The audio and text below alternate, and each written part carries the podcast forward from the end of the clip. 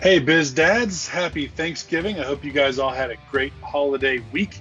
We're excited to be back here with you for a great episode. We'll recap Thanksgiving, talk about the Sendates uh, fun COVID-filled week, some fun sports and biz stuff.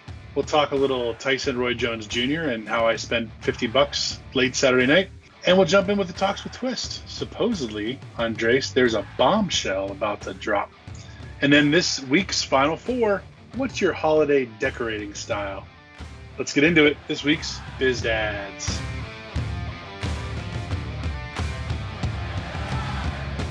Andres, Twist, how was your Thanksgiving?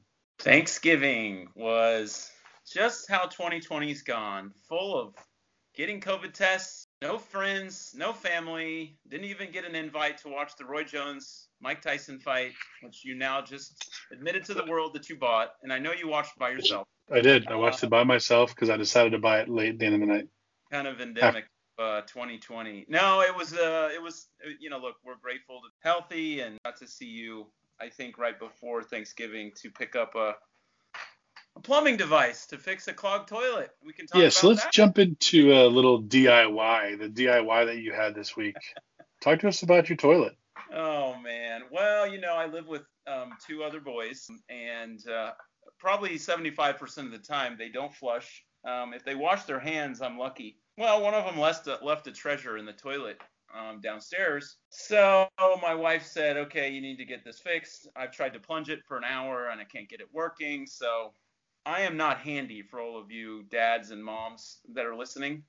Um, so I go in, start working the plunger bread. Well, needless to say, you got a phone call because I could not get the toilet unclogged. Crap out of luck, as they say. I come by Brad's house on, uh, what, the day before Thanksgiving, and we'll get into your lights display. But you gave me some tool that I'd never heard of. I guess it's uh, I guess it's a called drain. A What's snake? a drain snake? Yeah, a drain snake. Yeah, so I look, I was trying every technique under the sun, and your drain snake, while it looked like a great idea and a great product, it, it, it also didn't work. So I was at the point of desperation. Um, I went to the trusty hardware store, Home Depot. I found a couple of more experienced guys that have probably fixed a few clogged toilets on a holiday weekend in their life, and they recommended a couple products. I purchased one of those uh, products, came home, and hey, everything's working now. Got it fixed. So I can't say what? It was a crappy weekend because nothing came out on the other end. But, uh, man, it was just one of those weekends. I'll tell you all about the COVID test in a minute. But how was your Thanksgiving? But so the end result was you didn't have anything in there. It just mysteriously vanished after all of your plumbing and plunging. If you really want to get into, yeah, what what I found, I found nothing. But I did find a good tool that I'd recommend every household invest in. It's ten bucks. You can get it at your local hardware store to go along with your trusty plunger. Um, it did the trick. And uh, I found a video on YouTube that had nine million hits. And uh, I watched the video and, you know, got everything fixed. Avoided a three hundred dollars or four hundred dollars plumbing bill. So I felt proud of you know. myself. I really think that um, if you need to make it big on YouTube, you just need to do something that everyone looks up. Like we talked about this, like how to make rice or how to fix a toilet. Yeah. Like you could just become YouTube famous just by doing dumb shit that we all have to put up with all the time. Yeah. Well, and I looked at all these videos and there was all these plumbers with all this, you know, technical jargon in the video that had the most views and that was the most helpful was a, I don't know who she is, but it was, um, it was a woman that had the tool, and she very clearly explained how to use it, and step-by-step, methodical. Um, I don't know. Maybe maybe she's got a, a YouTube channel on, you know, how to make home repairs um, if you live alone or something. But uh, anyway, got it going, got it fixed, and it's all good, man. Well, we had a – I'm glad that your toilet is fixed, and, and um, I know you had an eventful week, but – We, uh, as our listeners may remember from last week, we had a little fun family uh, drama is related to getting together for Thanksgiving. And we got through it without any drama. It was a nice, very nice Thanksgiving. Needless to say that it was a gorgeous day, and we were able to eat outside with the doors open. So everyone was very, very comfortable. My sister-in-law, who is pretty careful with um, all things COVID, you know, was was nervous. My parents decided they wanted to come too. I let them decide, since I was trying to do the right thing by keeping everybody calm. But um, actually, Margaret Ann's aunt and her three kids didn't end up coming, so we missed them. It was mm. a smaller group, but at the end of the day, it was, as most family drama, all the drama before, and everything ended up being fine. So um, it was it was a great dinner. Um, we had a, I got off my diet and um, enjoyed it, but you know, all in all, it was a very, very nice outing. Now, Chris, did- how was yours? Uh, unfortunately, did not do a whole lot. It was just the Gaskins clan. Dad had to go to the hospital. So luckily he did come home on Thanksgiving Day, but did not do a whole lot. Thanksgiving was definitely very different this year. Didn't even have my older sister, so it was kind of a sad little twenty twenty year. um, I'm just glad everybody came out healthy on the other side, because we had a crazy week last week. But um, Andres, I, I want to talk a little bit about uh, your experiences there in the neighborhood, and, and how did you have to uh, get the entire family tested? Yeah, well, as you know, we had a COVID exposure last weekend, um, and basically what happened is we got a phone call that uh, one of the one of the people in the neighborhood had tested positive, and our kids had been exposed. So that was like on, I don't know, Wednesday. And so Wednesday afternoon, we find this out, and I'm starting like Wednesday to look for where we can go get a COVID test. Of course, nothing was open on Thursday, so we booked tests for Friday. Um, we go through our insurance. We do everything right. We show up Friday morning to get the first test uh, for Heidi and I, and we show up, and they're like, nope, you're not in the system. So we blow two hours doing that. So Friday's out, then we come home and a neighbor says, oh, well, you can go get these tests in Buckhead. Um, it's a drive up, pop up thing, and hopefully there's no line. So we drive down there Saturday afternoon.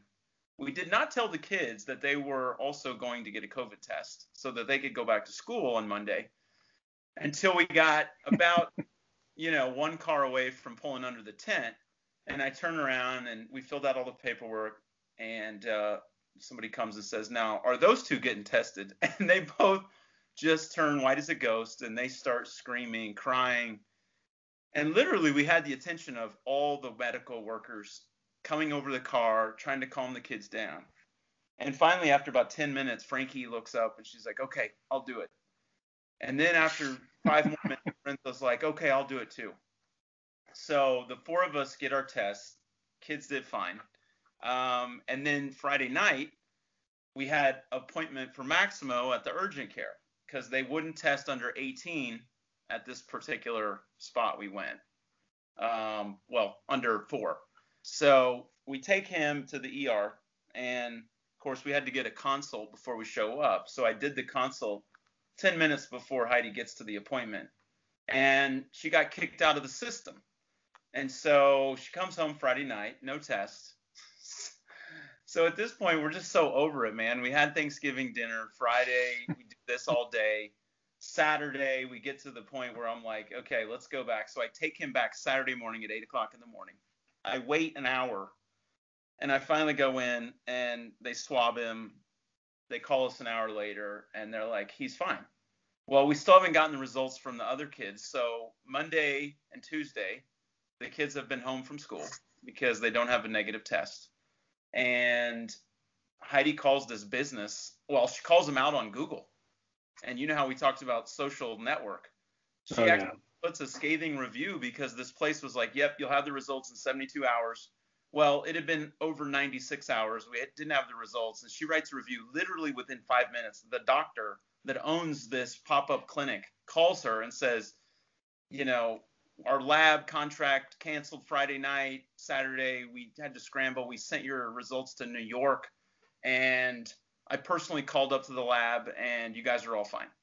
And then tonight at dinner at six o'clock, we got the official email that everybody's negative. So, of course, tomorrow's virtual school.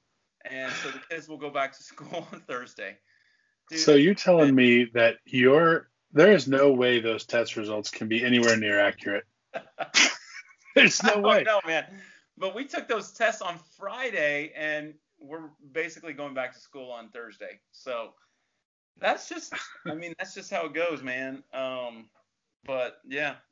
Kids have been inside yeah. anyway. It's been cold in Georgia, so they haven't been playing outside the last few days. But yeah, we even got a little snow flurries last night. It was colder in Atlanta than it was today at Chicago, New York, and Boston.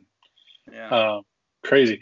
I my brother actually got uh, a positive test, and he was up in South Dakota um, on a pheasant hunt with several buddies, and every single one of them got it. Um, they didn't wow. know that the guys had, had been positive, and um, so. But he, he doesn't. He's not really feeling that bad. I don't think. I think he had a day or two of kind of being achy. It's really amazing that we. I don't know, Ann. You tell me. Should we be this worked up about this thing, having been somebody who's now had it twice?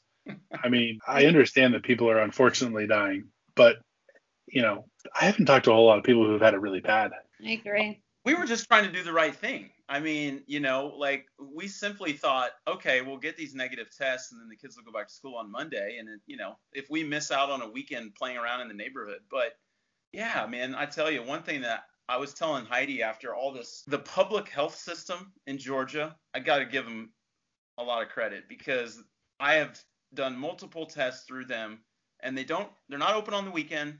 But I mean, if you get an appointment and you show up, There, you're in and out. There's never a line.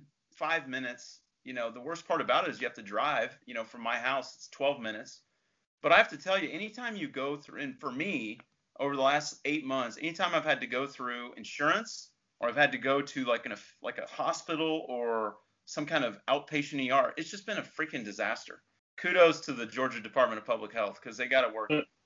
You wouldn't even know if you start talking to people, but you know Georgia is forty-eighth out of fifty-one, so third best in the country yeah. for numbers right now. I mean, all the flack that we got as a state leading into this thing and opening too early, et cetera, et cetera, and I'm sure it's not over yet, right? I mean, everybody's going to continue to deal with the challenges of it. And again, I'm not downplaying the virus, but it's um, it is crazy. I mean, especially places like South Dakota. I mean, it's like one in three people are getting it in places yeah. like Iowa and South Dakota. And, you know, it's absolutely crazy. Well, well I, yeah, I'm uh, yeah, no, we, we've been we've been fortunate. The kids came back negative and they've been healthy. So, yeah, I know. I mean, it's uh, it's one of those things, like I said, we could talk all night about. We we opted to kind of play it safe and do our responsible thing and get tested and not be exposed to other people. But, yeah, um you know, to each to each their own. I, I can't say that, you know, everybody's got to do it that way, but that's what we decided to do. And it did take some time to get the results, and it was definitely frustrating. Yeah, you handled it the right way. Nothing you can do in that situation. Well, I know that, uh, Twist, you've got a big week coming up here. We were talking in the pre-show about some exciting news in the Twist clan. What's going on? What's uh, what's on the horizon for for uh, La Familia? So Friday is going to be the biggest day of the year. My sister is finally getting engaged. They've been dating for four years now. They are perfect. They are have been perfect since the day we met them. So I just wanted to do a little interview session, or just to hear some stories of. I wanted to hear how you guys got engaged in your, your love story. Now, before we get started here, I do have to say something that kind of hurt my feelings in the pre-show. I asked Anne if her, if her sister would hear this, and she was so confident that her sister would not listen to this podcast, even one that she produces, her own sister produces. She is so confident that her sister has no interest and will not listen, that she is willing to openly discuss about the engagement of said sister uh, here on the airwaves. And I, I just, it hurts. It hurts a little bit, Andres, to see that we're that irrelevant. We're going to have to figure out a way to get this to her sister so she hears it. I think it's important. She needs to hear this well, one. Like Saturday, maybe Saturday. We'll yeah. make sure she gets a chance to hear it. But it will be the biggest coup in podcast history if she actually does listen over the next four days. If she does, that would be wild. Our listener, our listener count will go up ten or fifteen percent easily. Easily. Easily. Be like, it'd be like Scandal on the Best Ads. All right, Ann, so what are your questions? Hit us with them. Well, I think I've already asked, like, how did you guys know the one? And, like, how did you guys go about, like, asking her? Did you ask the father? Did you have a plan? Did you have an after party? Like, did you really think it through? Or did you just pop a question when you had it? How did you get the ring? Was there, was there meaning behind the ring? How did you know what, what, like, what she wanted in the ring? A funny story about rings. My best friend got engaged a few weeks ago, and I was asking the groom's father about the ring, and I was like, have you seen the ring? Like, is it pretty? And he's like, oh, yeah, don't worry about the ring. We have it under control. We saw her Pinterest page, and it's exactly like her Pinterest page. And when I saw the ring, it was exactly what I saw in the picture in the in the Pinterest page. And I went up to her. I was like, oh, my gosh, they did so well. And she was like, and I haven't changed that since, like, high school. But so not accurate data. um i don't i don't know if you want to go first here or not, Andres, but I'm happy to to kind of jump in. My wife and I were kind of drinking buddies before uh, we started dating, and it was kind of weird when we decided to start dating. I i actually asked her out, for those that know me, after a long night at the Red Door, and the fact that she said yes is really where this love story truly began, because mm. she should have just ran away, but now she's stuck forever. So she, when, you know, we started dating for a while, and, and I think we dated for, I don't know, almost two years before I popped the question. And I did, you know, we're both Catholic, which was important to me, that we were kind of, you know, our kids grew up the same church, et cetera. And I did ask her parents. So I invited her parents to dinner at, at Maggiano's in Buckhead. And I went in, um, and like, classy, very classy. I like it. Cla- yeah, I mean, it, back then it was like, yeah. you know, I mean, I was, I think I was twenty-eight. Yeah. I don't know. And um, I thought, all right, this will be, you know, how am I going to do this, right? So I, it was really funny because it was this random series of events. I'm in the car driving up there, and um, as I'm pulling into the parking lot, I realized that I'm going to try to make this uncomfortable for them. You wanted to make it. I did. So I was like, if I have to go through this, I'm going to try to make it uncomfortable and really confuse the hell out of them. So I did. And I still haven't been, I haven't stopped confusing my in-laws probably to this day. But I decided that I was going to, I went through this whole elaborate, you know, spiel on why I was there and how I was nervous to talk with them. And then I proceeded to tell them that I wanted them to invest in a, in a multiple tiered platform, uh, investment platform, like a, basically yeah. a pyramid scheme. Yeah, yeah. That um, I was thinking that we were close enough now. I was like, you know, we're we're close enough now. I feel like I can ask you guys this. You know, your you know, her dad was retired at the time. I, so I think this could be a really great opportunity for you guys to invest with me on this venture. And and they kind of looked at me like, dude, what, what the hell are you talking about? And I I don't know if I ever really fooled them, but they were so confident going in on why I was going to dinner. Why else do you ask them to go to dinner without their daughter? But I had to just try to make it a little uncomfortable. So I did. Uh, and then we we laughed, and they said, of course, yes, because why wouldn't they? I mean, their daughter's a lucky woman. And uh, and we ate our chicken parmesan and, you know, went on our way. But um, I also, and when I got the ring, um, I couldn't hold on to it. Like, I probably popped the question two weeks earlier than anticipated. Um, but I had a roommate at the time, so I had an accomplice help me kind of set things up. Um, she came over. A Friday, it was a Friday evening. She came over, and uh, kind of we were going out to dinner, quote unquote. So she came over, and I was up on our rooftop deck we had at the old house, and my buddy had, you know, played our song, um, Mark Cohen's "True Companion." Google it. It's a great wow. one. And you'd love that song. You got to check it out. Yeah, I did the the candles and the rose petals. And, you know, she came around on the kind of out the door onto the deck, and I was on one knee. But, the you know, and she said yes. And I videotaped it all. It was kind of neat. But I had sent a limo to go get our parents, because big surprise was I was going to take her to dinner at Agave, one of our favorite restaurants. Yeah. And the parent, parents and siblings were going to join. Oh. But the limo was like an hour. The limo was like an hour and a half late because of Atlanta traffic. So they finally got there. We finally went to dinner. But she, the whole time she's trying to call our parents to tell sure. them what happened. Yeah. And her parents weren't answering the phone because they were on their way down and they wanted to surprise her. So that is how our love story began. Beautiful. Yeah, that's cheesy. That, so two years, man, I feel like a schmuck. Four years for Ann's sister. Two years for you. If we were dude, you're like, were you like eight? You were, like re, you were heading a decade. Oh my God, bless my wife. I'll try to give you the condensed Cliff Notes version. Heidi and I met in Italy. We were, I was living over in Italy in graduate school. She came over to study abroad. Actually, the reason she was going to Italy was because her best friend in college and her were going to go to Spain. And when nine eleven happened, uh, her girlfriend backed out of going abroad. And so her dad found her, which is where I was, unbeknownst to her and I, um, that she could still attend at the last minute. So she swapped Spain for Italy. And probably about, I don't know, a month into both of us being there, Uh, we had this fancy formal dinner, everybody dressed up, and we were at the um, we were at the hotel bar after the dinner.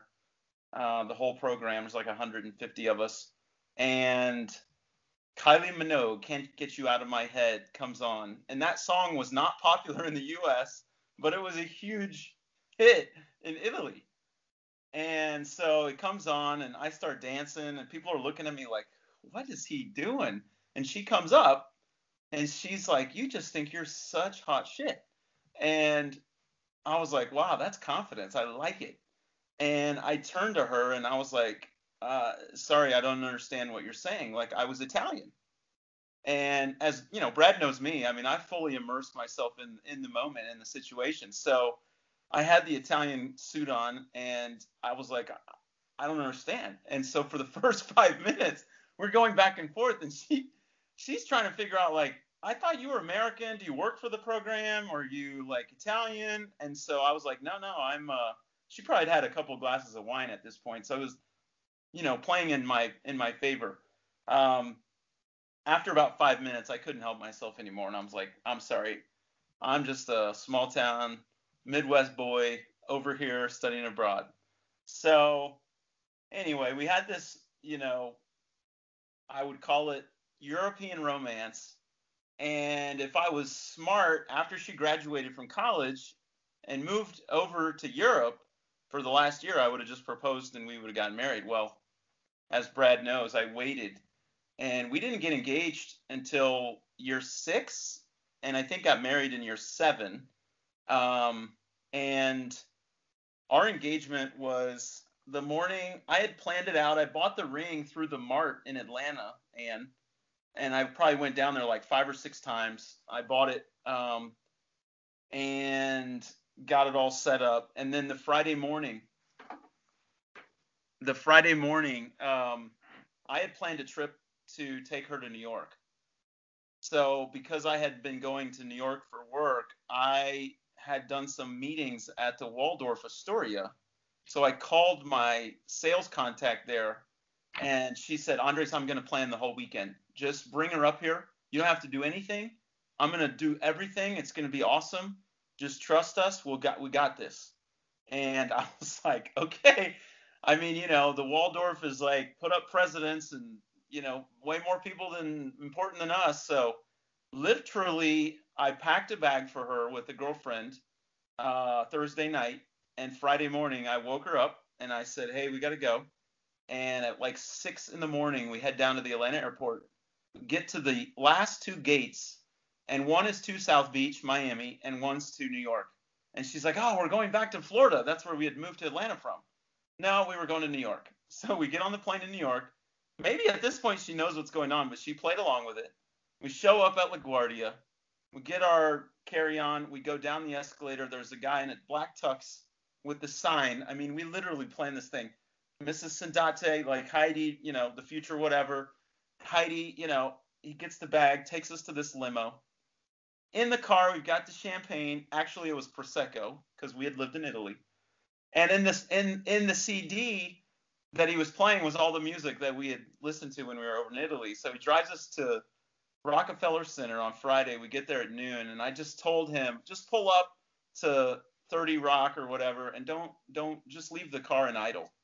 And people will start noticing there's this limo just like sitting there. So we sit there for like ten minutes, and all these tourists start coming around the limo taking pictures. And I was like, okay, now get out. And she gets out, and all these people are like, who are they? Who are they? And so we rush in to the Empire State Building, where I had arranged for us to go to the top of the rock. And I think she thought that's where the proposal was going to happen, but it was a decoy. So we go to the top of the rock, and we're the only two at the top, literally. And we are in the clouds. I mean, it's like one of those days. Well, I didn't ask her there. We go down. We go by the hotels, and we're looking, and I was like, oh, let's go in the Plaza. Let's go by this and that. See the Waldorf. I was like, oh, let me go show you where I had a couple of these meetings. So we walk in, and I was like, hey, the front desk can let us get a room and go see one of the suites where the president stayed. She's like, oh, really? That'd be awesome. I was like, yeah, they said that, like, J F K and his entourage stayed here one time. So we get up to the room, and her bags are in the room. So then she knows, like, okay, it's on. Well, I proposed that night. We had a magical weekend in New York. Uh, oh. Took her to see a show, took her shopping, and uh, we came home and started planning the wedding. And eleven years later, three kids and uh, Tuesday night podcast, and here we are. That was so sweet. I almost just cried. Yeah. It was fun. That is so romantic. I love that. But yours was really cute too, Brad. That was just very extravagant. How? And Brad and I didn't get to go to each other's weddings because we got married a weekend apart from one another. So that is crazy. I do have to say, you know, I'm going to have to go let you go first next time. I don't want to have to follow that crap again. Um, with Anne, like, oh, that sounds weird. I'm going to cry. And she's like, oh, yours is good too, Brad. No, I mean, look, after um, seven years, I had to do something over the top, right? That's true. Yeah. And, you know, we, we've all outkicked our coverage. But, Anne, I do have a question for you. For sure. What is your ideal scenario? Since, Will, if your sister doesn't listen, I'm guessing Will probably doesn't listen either. But what is uh, the ideal engagement for Twist? I don't know. I've, I've never thought about it. I don't know why. But I just want to be surprised. I want there to be an after party. And I want him to put as much thought in as Andres did. I just want it to be extremely thoughtful. And, like, I want it to be very thought out. I want a lot of people, like, be involved with the lie. Like, right now we have a lot of people involved with Katie's lie. But I just want it to be thoughtful. And my, my husband's going to know that. So. You mean Will? Will's going to know that? Will's going to know that.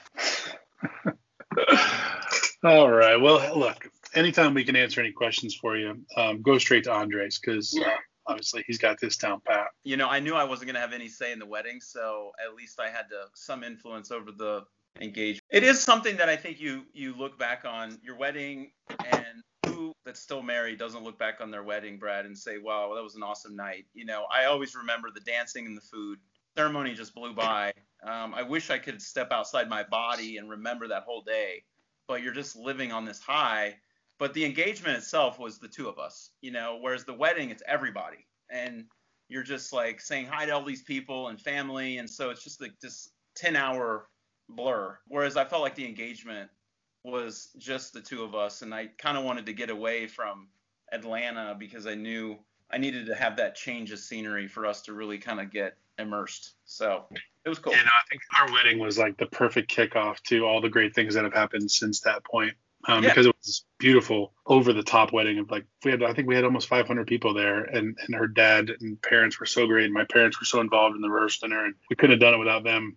Yeah. Obviously. But it was just, I think I always tell people the most important piece of advice I ever got was somebody told me, like, just grab your wife, go stand in a corner away from everyone, try to kind of get elevated or get away from the the masses and just watch, because that's like where all of your people, all of your best friends and family are. And just watch the great time that they're having.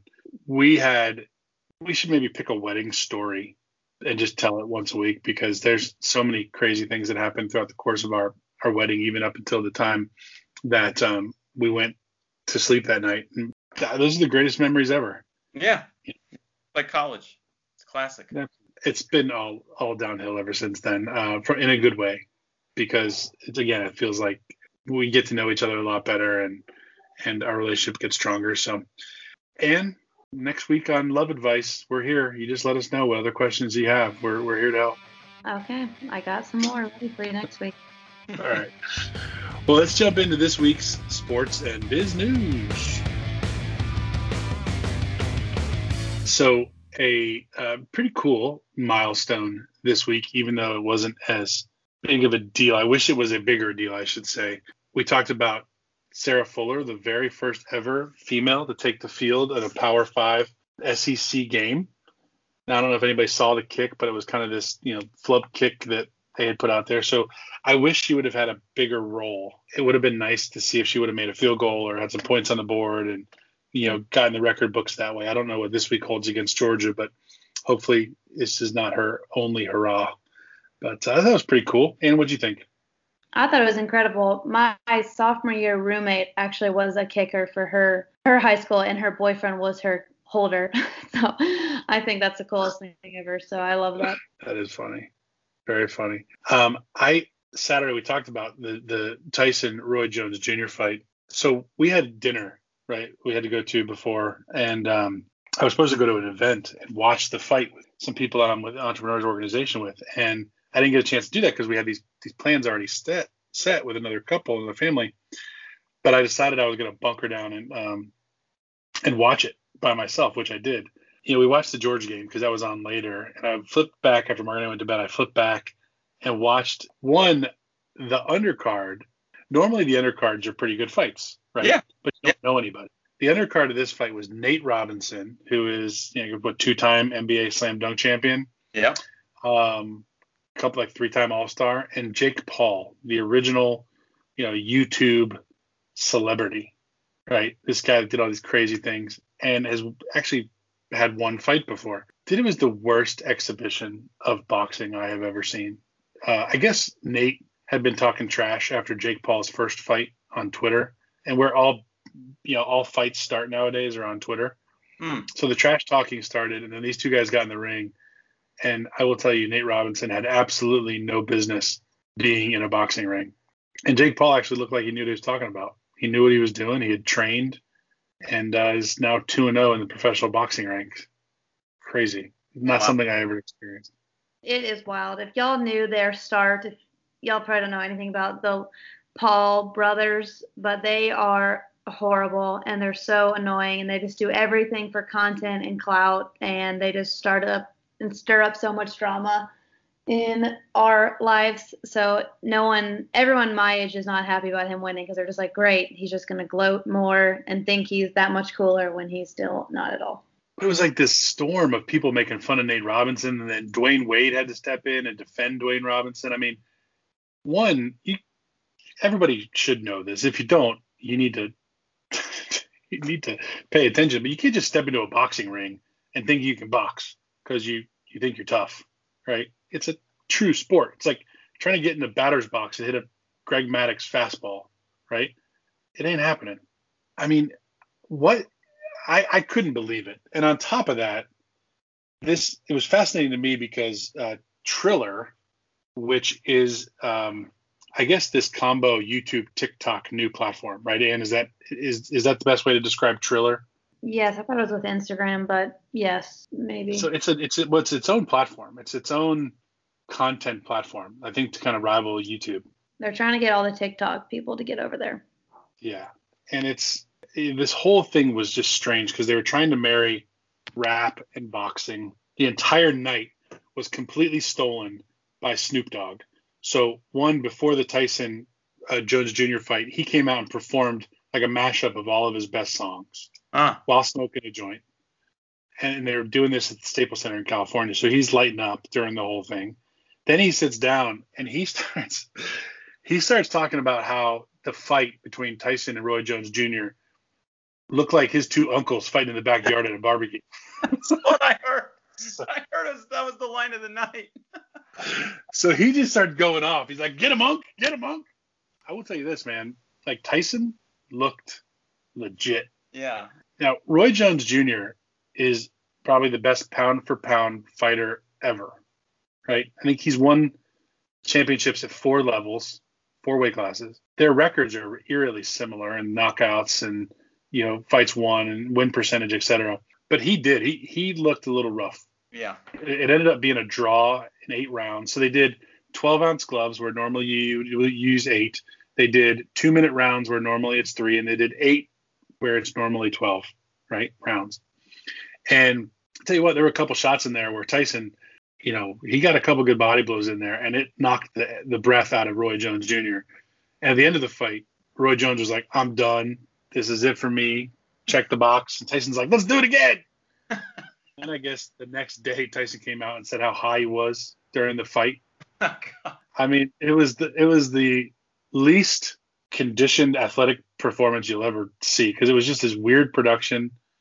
But it was seeing two legends get in the ring, and they kind of held their own. I mean, I enjoyed it. There were no big blows. There was no winner because it was a draw after eight rounds.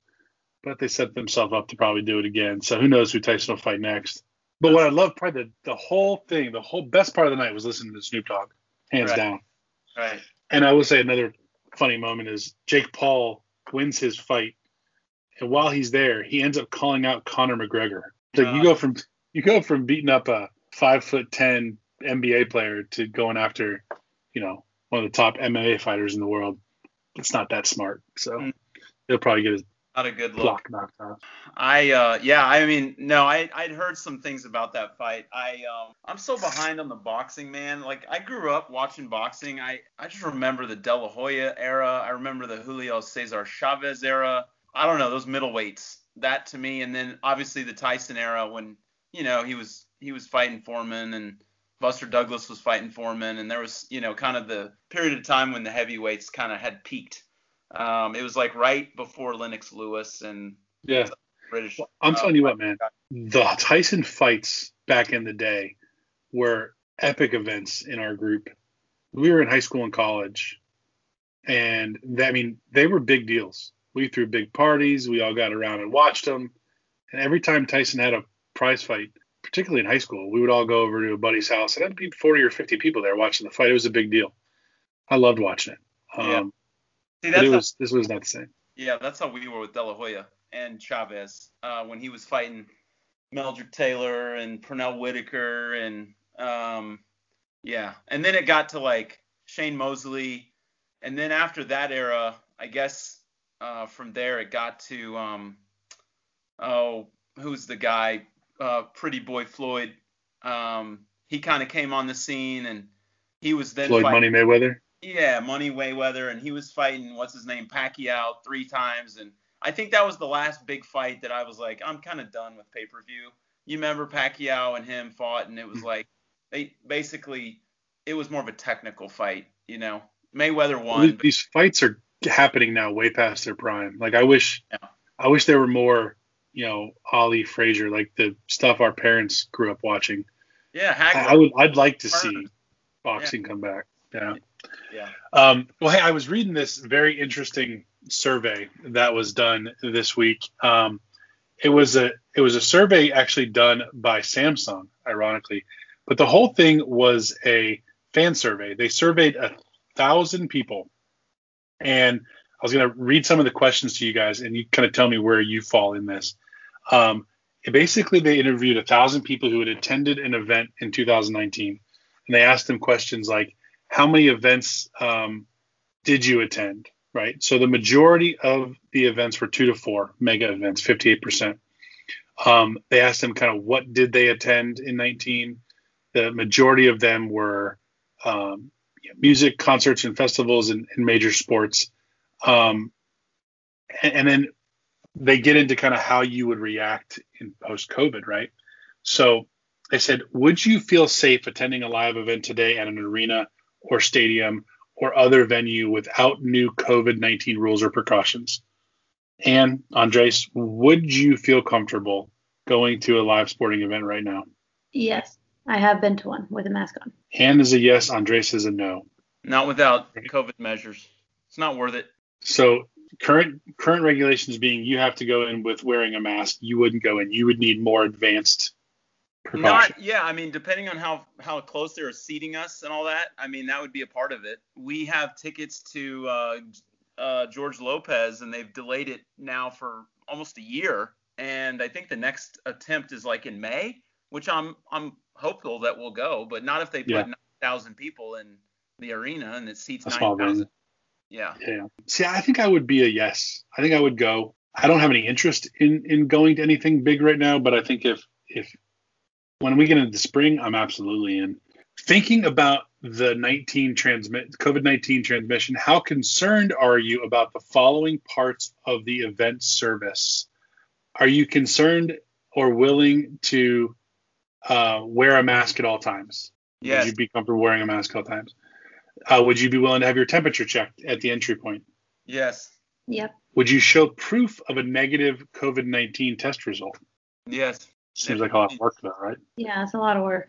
It'd be some work, but yeah, I mean, I, if if it was required to get in, especially if it was like a really great event. What about taking a rapid test on site? Okay. You would take one? Yeah. I can. It was, it was really interesting. seventy percent were willing to wear masks, seventy-three percent to have their temperature checked, sixty-five percent to d- to show a test result, and sixty-nine percent for a rapid COVID test. I'll tell you this. I don't want to have to do any of that stuff. You just want to I go. Mean, I just want to go. Like, if, yeah. if if we get into twenty twenty-two and you're still having to get your temperature taken and lines become hour-long waits, dude, forget that. That's crazy. I, it's like you then have to create the next T S A pre-check for sports entry. Yeah. Um, when do you expect live events at large venues with live audiences will resume? Within three months, within six months, one year, two years, or more than two years? Um, one year. Yeah, I'm going with at least one year. Large events with big crowds. That is the majority. forty-one percent said within one year.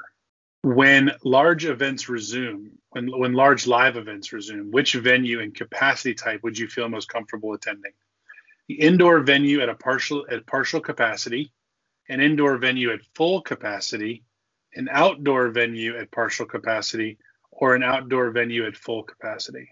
Outdoor partial first, then outdoor pro- well, outdoor full or indoor partial.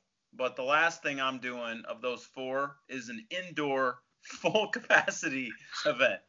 What about you, Ann? I guess same with Andres. You know, it's funny. The outdoor partial was fifty-eight percent. eight percent had no preference. But then, it, I mean, fifteen percent indoor partial, eleven percent indoor full, and and eight percent outdoor venue full. So the indoor full, people are more likely to do than the outdoor full, which I thought was odd. Huh, that's it's just interesting. You know, you go into this and there's there's a handful of other questions, but you know, people talking about kind of what type of event you go to, and it's really interesting to see how people are reacting. I, I you come summer, come late spring, early summer, I'll be ready to to get back to sporting events, and I sure hope we can uh, well we can and get yeah, back to it sooner just, rather than later.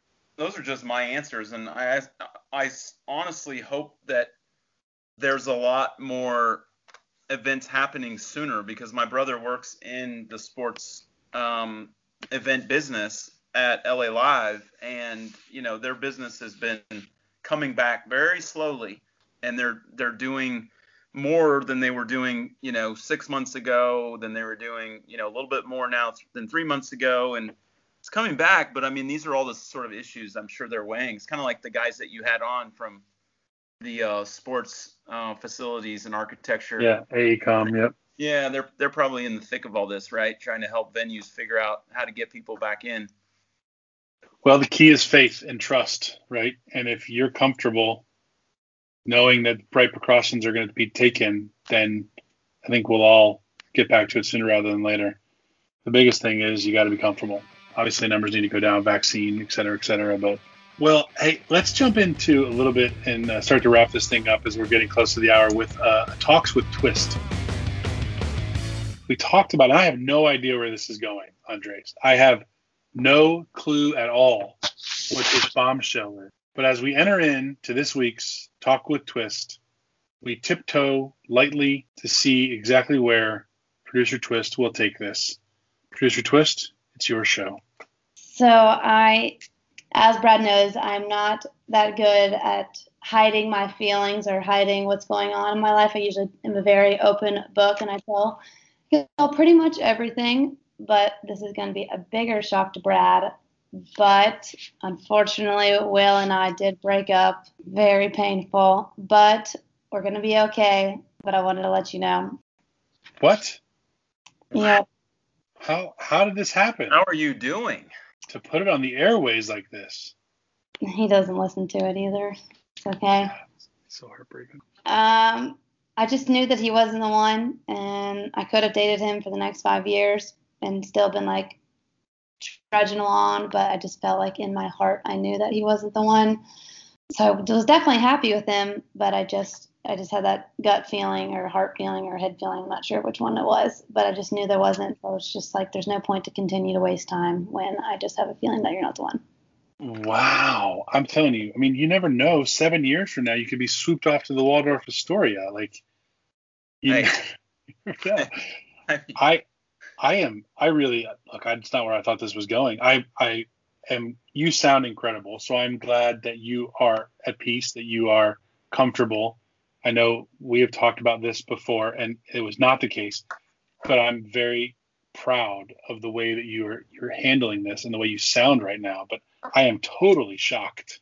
I figured that we we continue. We talked about this. You didn't even kind of give us any signs when I was talking about, you know, our wedding stories and yada yada yada. Yeah, that's why it's unfortunate. I'm going to be around all this love and holidays, but it's okay. So right? I, now the whole world knows. So now you guys can't get back together. Like, you understand that part of it, right? Yep, that's why I said it. So make it official. So the Biz Dad Nation is now going to hold you accountable for your decision. Mm-hmm. Whew. And does it help to talk about this, or, I mean, because you are somebody that's willing to kind of clearly open up and share your feelings. How do, how do you how do you process a breakup like this? You've been together for a while, right? Um, yeah, we had our year November first. Okay. So not that long, but I processed it for a week. I didn't want to ruined his Thanksgiving, so I waited until after, but I'd already mentally prepared myself. But definitely has not been easy because we did spend a lot of time together. Yeah. But well, I those just, girl, those girlfriend roommates of yours probably help, I would imagine, right? What girlfriend? What? Your roommates? Don't you don't you live with a couple girls? Oh yeah, they're they've been nice, and I've been I was with my fam. They've been nice. She must have thought that I meant her girlfriends. Like uh, the funniest part about it, but you have to understand Twist. Like, the reason she has the nickname Twist is because e- there is no such thing as a normal story.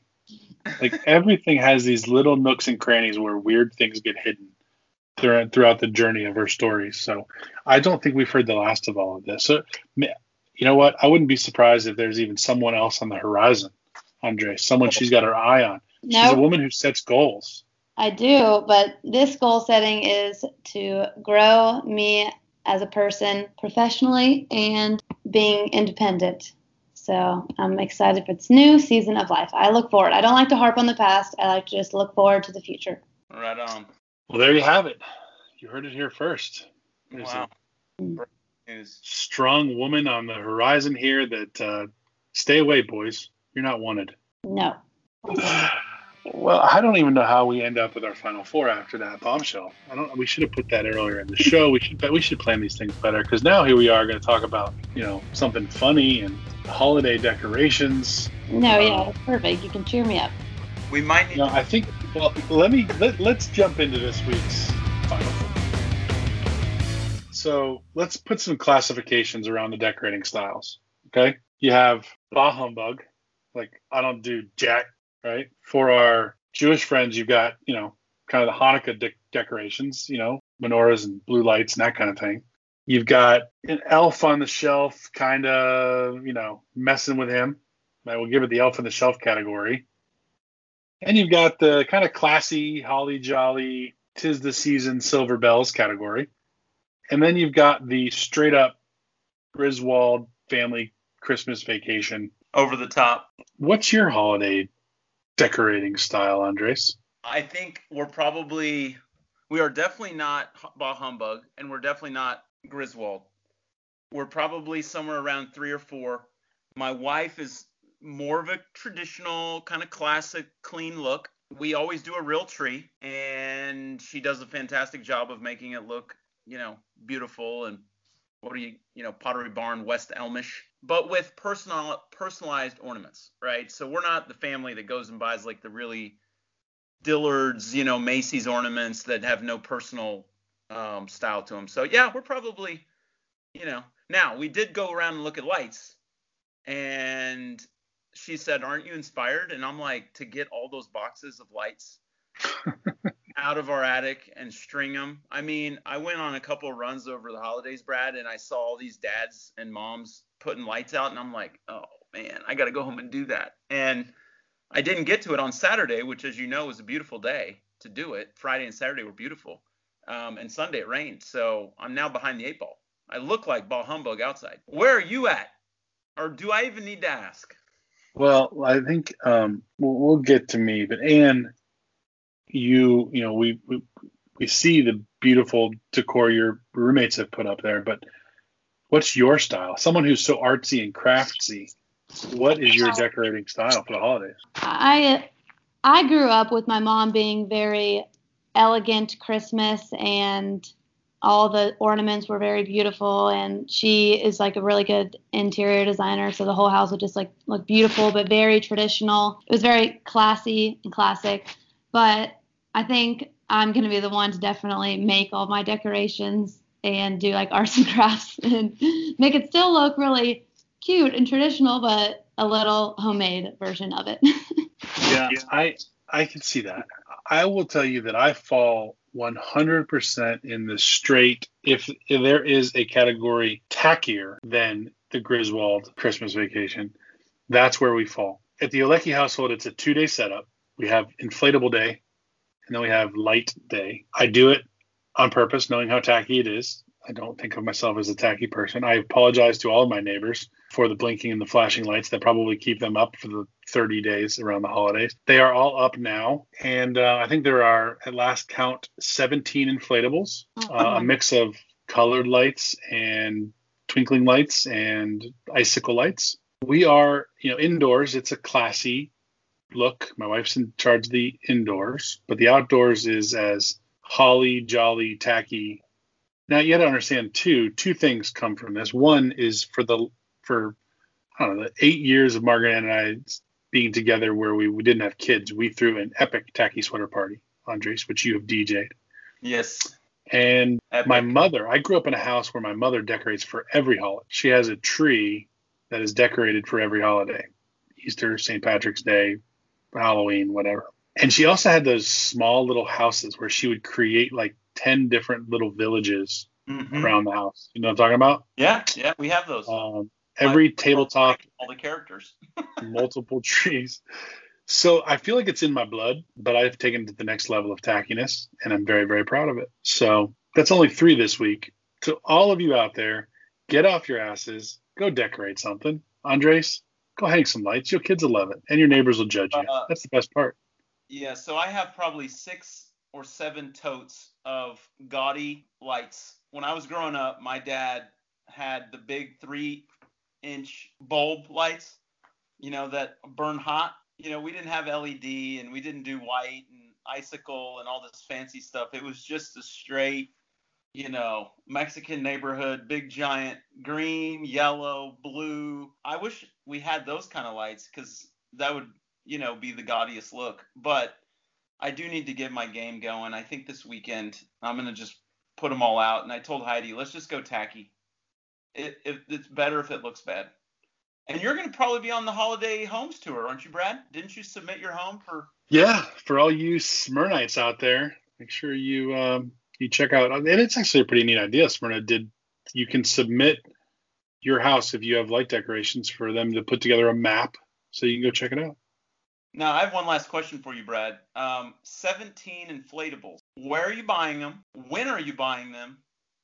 And do you set yourself a budget? I don't, I don't set myself a budget. That I should do, but I don't. Most of them are post-Christmas Day purchases. Okay. Right? Home Depots, Targets, Walmarts, great places to find whatever's left. Got That's it. Why there's no rhyme or reason to the inflatables. There's no theme I was going to say, yeah. You're not doing Disney or you're not doing Marvel or you're not doing like. No, I mean, we try to stay pretty. I don't. I've got a I've got a minion. I've got an eight foot tall minion, which is the hardest one to get to stand up all the time. But you also can't spend full price on them because they only have they only last a couple seasons. And I don't put them away like all delicately. It's usually cold as shit, so I tear them all down. I throw them in Rubbermaid tin, throw them in the attic, and deal with it a year later. Well, I, so I want to finish by asking you one last question. Do you have the leg lamp yet in your home? From... Yeah, yeah, I have two of them. Of course you do. Oh, of course we have you two do. Of them. Well, yeah, I, I mean, it's a all-time call. Tonight, the, the leg lamp. So I'm going to now have to bring them over to your house, which we're negative. We have no COVID, so hopefully you'll let us over. Okay. And with that, it's a major award. Have a great night, everybody. It is Dad's. We're out.